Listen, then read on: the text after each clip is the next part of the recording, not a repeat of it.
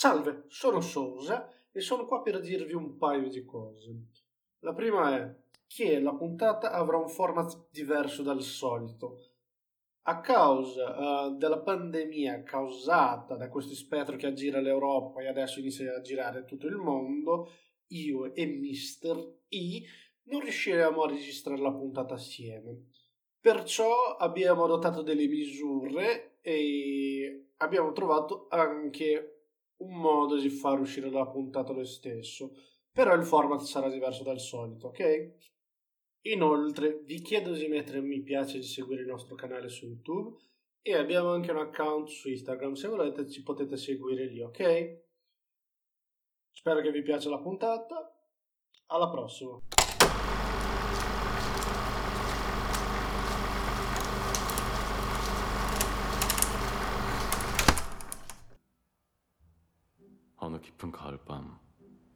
잠에서 깨어난 제자가 울고 있었다.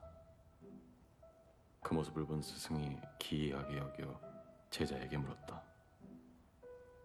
무서운 꿈을 꾸었느냐? 아닙니다. 슬픈 꿈을 꾸었느냐? 아닙니다. 달콤한 꿈을 꾸었습니다. 그런데 왜 그리 슬피 우느냐? 제자는 흐르는 눈물을 닦아내며 나지막히 말했다. 그 꿈은 이루어질 수 없기 때문입니다.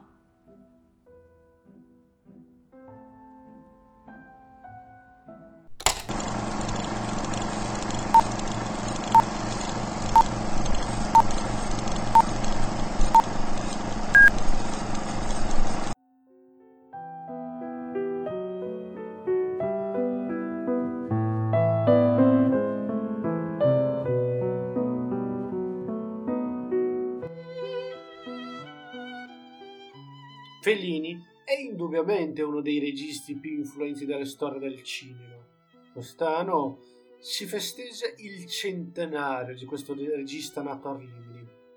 Io e Mr. E siamo di Rimini, non siamo nati a Rimini, tuttavia siamo stati adottati da questa città e abbiamo colto questa occasione, o meglio, questa scusa per poter scegliere due film che modo o nell'altro sono stati influenzati da Fellini. Per questa puntata abbiamo deciso di parlare di un film coreano chiamato Bitter Sweet Life di Kim Jin-won del 2005. Questo film prende parzialmente ispirazione eh, da dal classico di Fellini La dolce vita nel suo titolo A Bitter Sweet Life, ovvero una vita dolce amara il trick che abbiamo trovato qua per parlare di questo film sta nel fatto che il film in coreano, nel suo titolo originale, è La dolce vita, solo che in coreano. Io purtroppo non so la lingua coreana e perciò non mi azzecco a pronunciare il nome del film. Comunque, è attraverso questo collegamento che andremo a parlare di questo film e di magari trovare qualche risonanza con uh, le tematiche presentate nel classico di Fellini.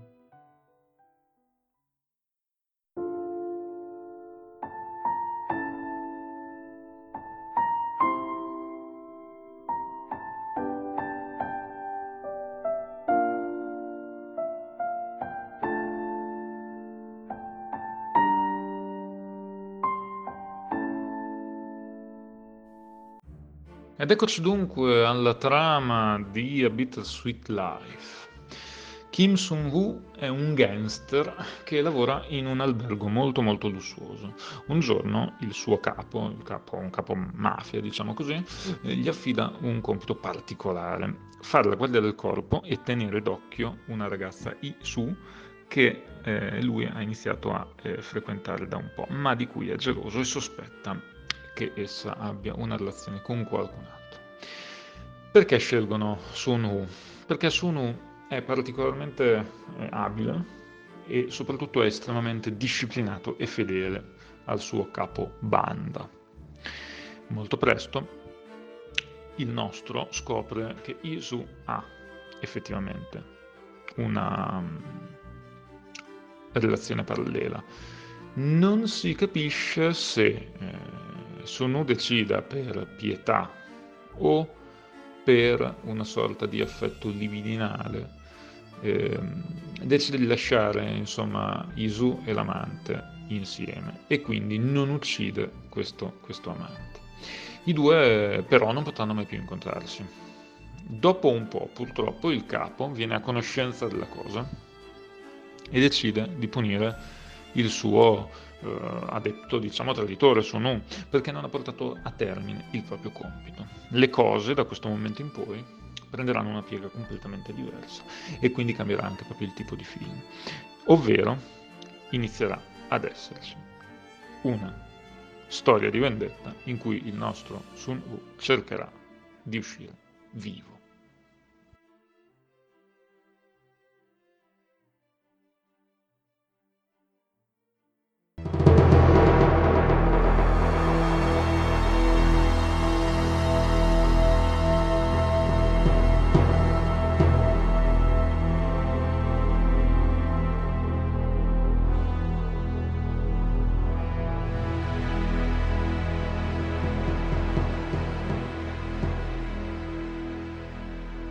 Parlare del film, parliamo un attimo di Kim Jong-woo. Chi è questo regista dal quale io sto pronunciando il nome malamente? Andiamolo a scoprire. Lui è noto come uno dei registi più conosciuti di quello che forse si potrebbe dire la nuova ondata del cinema coreano. Kim Jin-won iniziò la sua carriera di registi nel 1998 con The Quiet Family, Due anni dopo lui ha fatto un altro film chiamato The Fucking.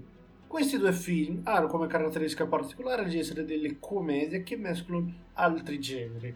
Il primo film è indubbiamente un film horror, il secondo è una drammedia. Questo, questa ibridazione di generi è una caratteristica molto nota del cinema coreano.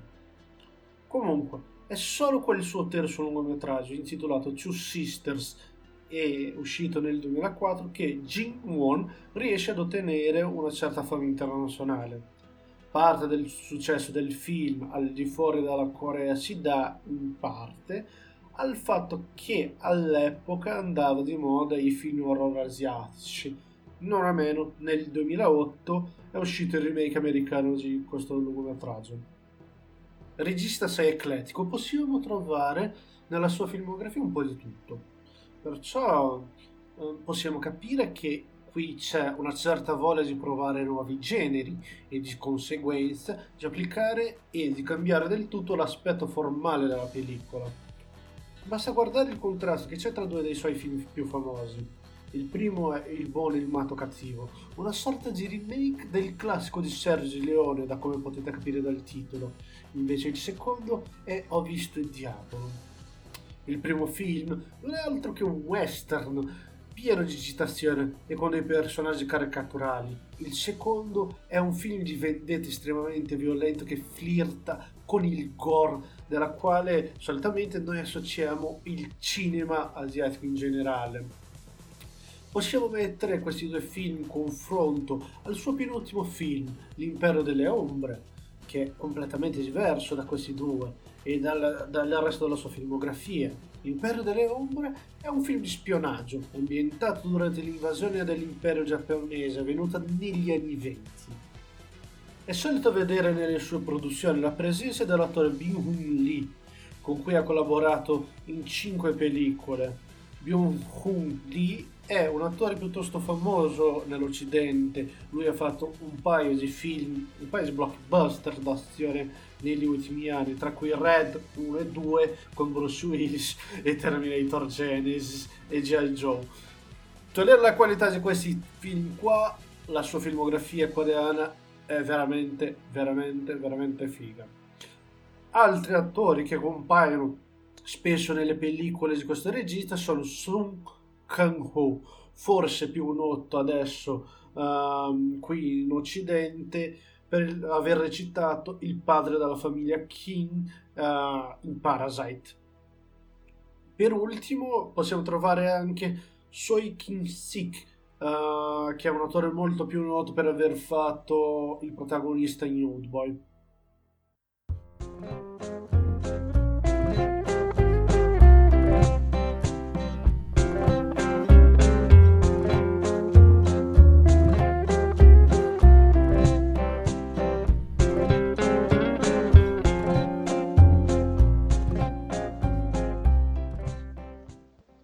Il film è una buona descrizione del mondo? Il film è un'ottima descrizione di un mondo basato su valori illusori e in definitiva estremamente borghesi.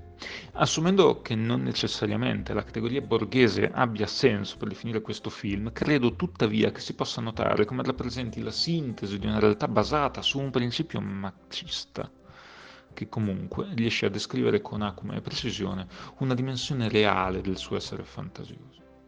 Un sogno, ma il sogno di una società che si infrange sui flutti dell'ineluttabilità della ragione della forza.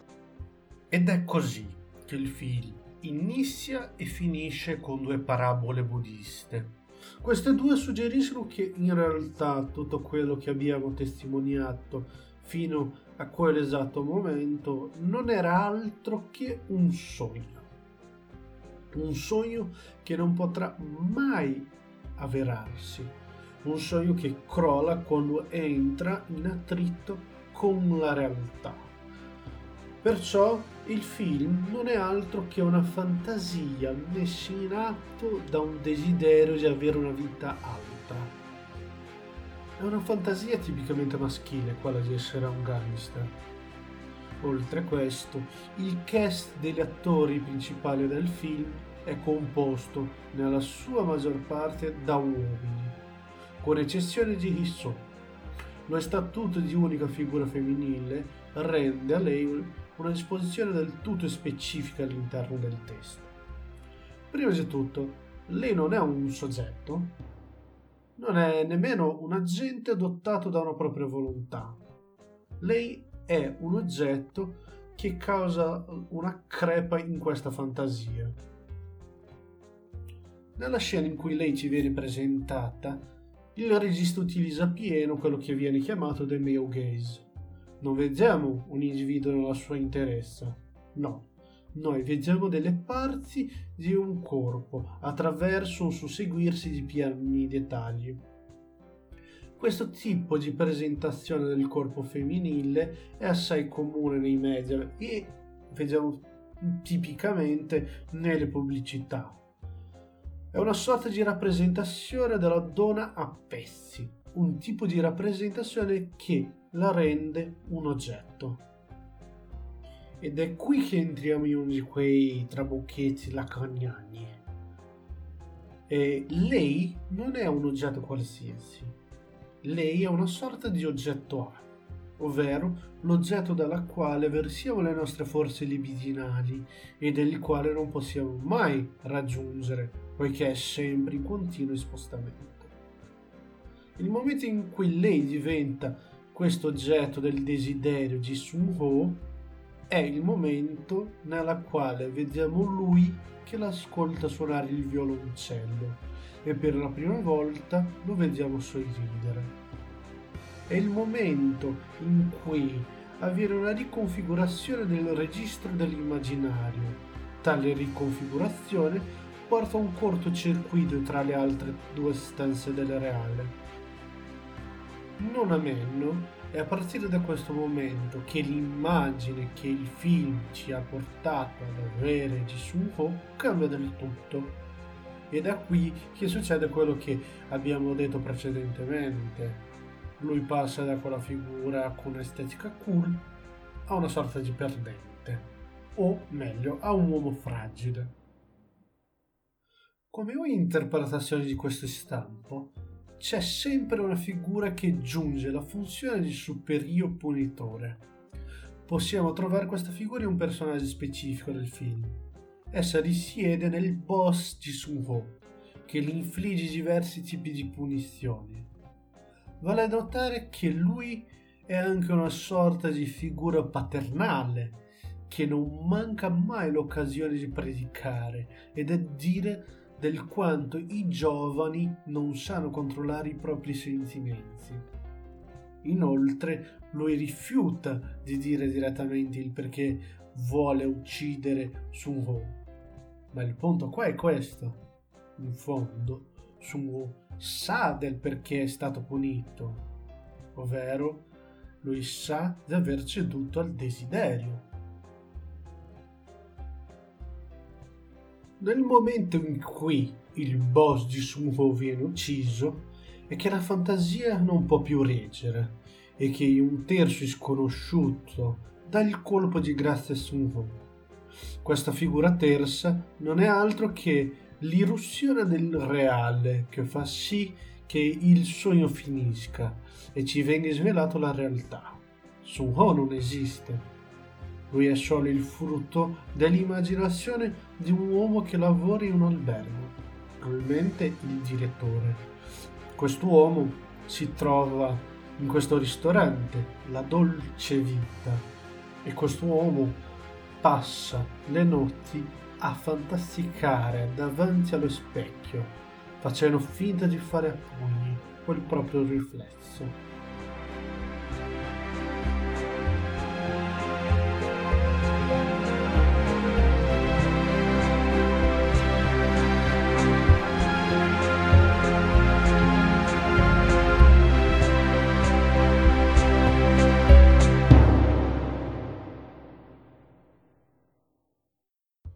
La regia di A Bittersweet Life, così come la sua fotografia, sono caratterizzate da un doppio registro e da una rincomposizione. La prima parte del film, subito dopo l'intro, ci fa entrare in un'atmosfera romantica in cui la narrazione viene scandita da un ritmo lento, fatto di pseudo-soggettive e quadri composti con ordine, tagli obliqui che propongono una relazione tra scena e colonna sonora, volta a suggerire un senso di illusione, sogno e sotteso rimpianto. La colonna sonora si mescola creando un cortocircuito tra narrazione e vita interna della scena. Infatti, molto spesso troviamo eh, che la musica eh, del film venga direttamente suonata nella scena e altre volte invece accompagni oppure provenga da una radio, quindi la nostra colonna sonora è anche la colonna sonora dei protagonisti. Il nostro, motivato dal desiderio di compiacere il proprio boss, scoprirà una sua dimensione umana più profonda e introspettiva caratterizzata dalla scoperta dell'amore. L'aspetto di maggior pregio di tale scelta argistica è la capacità di farci immergere in un mood completamente irreale, che ci fa dimenticare il ruolo del protagonista e ci trasporta in un film nel film, come se lo spettatore fosse in parte conscio del fatto che si tratti di un sogno del protagonista. Tuttavia, la seconda metà del film vede una rapida discesa nell'abisso della vendetta la regia inizia ad accelerare e via via che la narrazione prosegue si possono incontrare tutti gli stilemi tipici del cinema violento coreano. La plasticità dei movimenti degli attori, così come quelli della macchina da presa, vanno a suggerire un distacco crescente con la realisticità e impongono una valutazione rispetto all'impossibilità dell'amore davanti alla violenza di un'intera società non esiste possibilità di salvezza. Il regista sembra dirci che in definitiva non importa perché tutto ciò che possiamo fare non è altro che osservare una discesa negli stereotipi fantasmagorici di una violenza in cui il supereroismo trionfa, ponendo il protagonista in una dimensione sovraumana sul finire del film poco prima della ricostruzione dell'anello narrativo.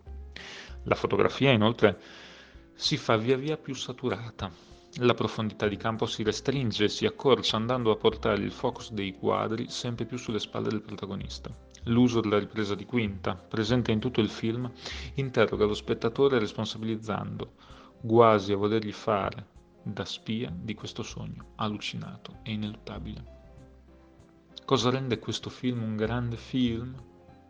Principalmente la capacità mimetica di nascondere per un lungo periodo la natura fittizia dell'intera narrazione e l'illusione che tutto possa andare bene fino ad un certo punto. La scelta del doppio registro inoltre mette in luce la capacità tecnica del regista, un grande narratore drammatico, che sa essere capocomico e sa dialogare con gli stilemi del proprio contesto culturale, senza far sentire lo spettatore europeo tagliato fuori da un eccesso focus sullo specifico asiatico. Un film dall'afflato internazionale che sa parlare a tutto tondo della natura umana, senza tralasciare il meglio e il peggio di una realtà, quella coreana, che si fa paradigma dell'intera esperienza umana.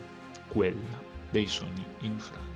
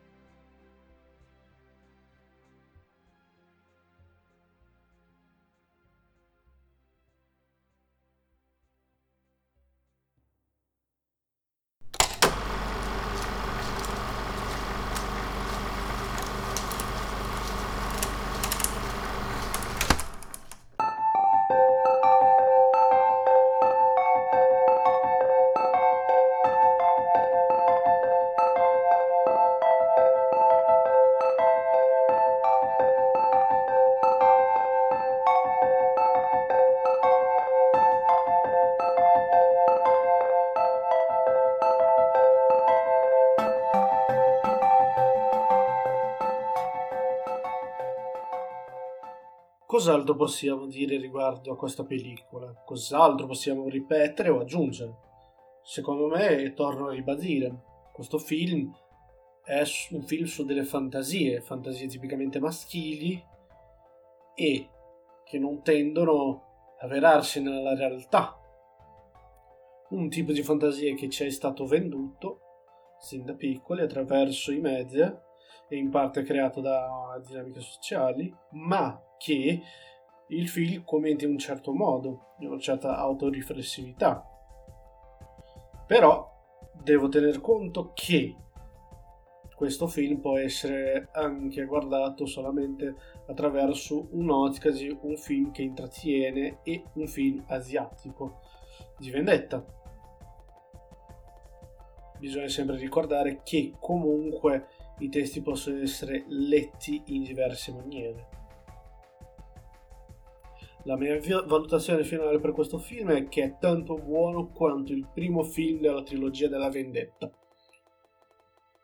Le mie raccomandazioni si soffermano sul fatto di raccomandare specificamente i film diretti da questo regista e magari anche qualche film che abbia una certa risonanza di genere, ma che comunque sempre coreano sia, come la trilogia della vendetta di Park Chan-woo e magari anche mm, Memories of a Murder uh, di Byung Chun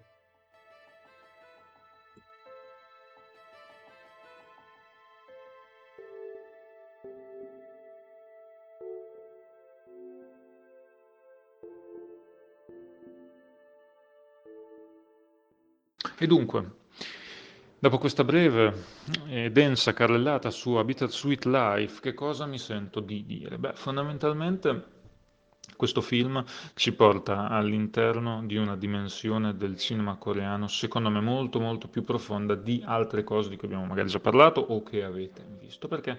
Perché fondamentalmente Habitat Sweet Life si caratterizza appunto per uh, toccare questa dimensione del sogno nella sua dimensione reale di sogno, cioè è esattamente ciò che sembra un sogno, eh, per cui fondamentalmente ci mette a confronto con una realtà filmica differente. Forse in questo, allora tornando un po' al tema iniziale, si rilega e riallaccia al discorso di Fellini, no?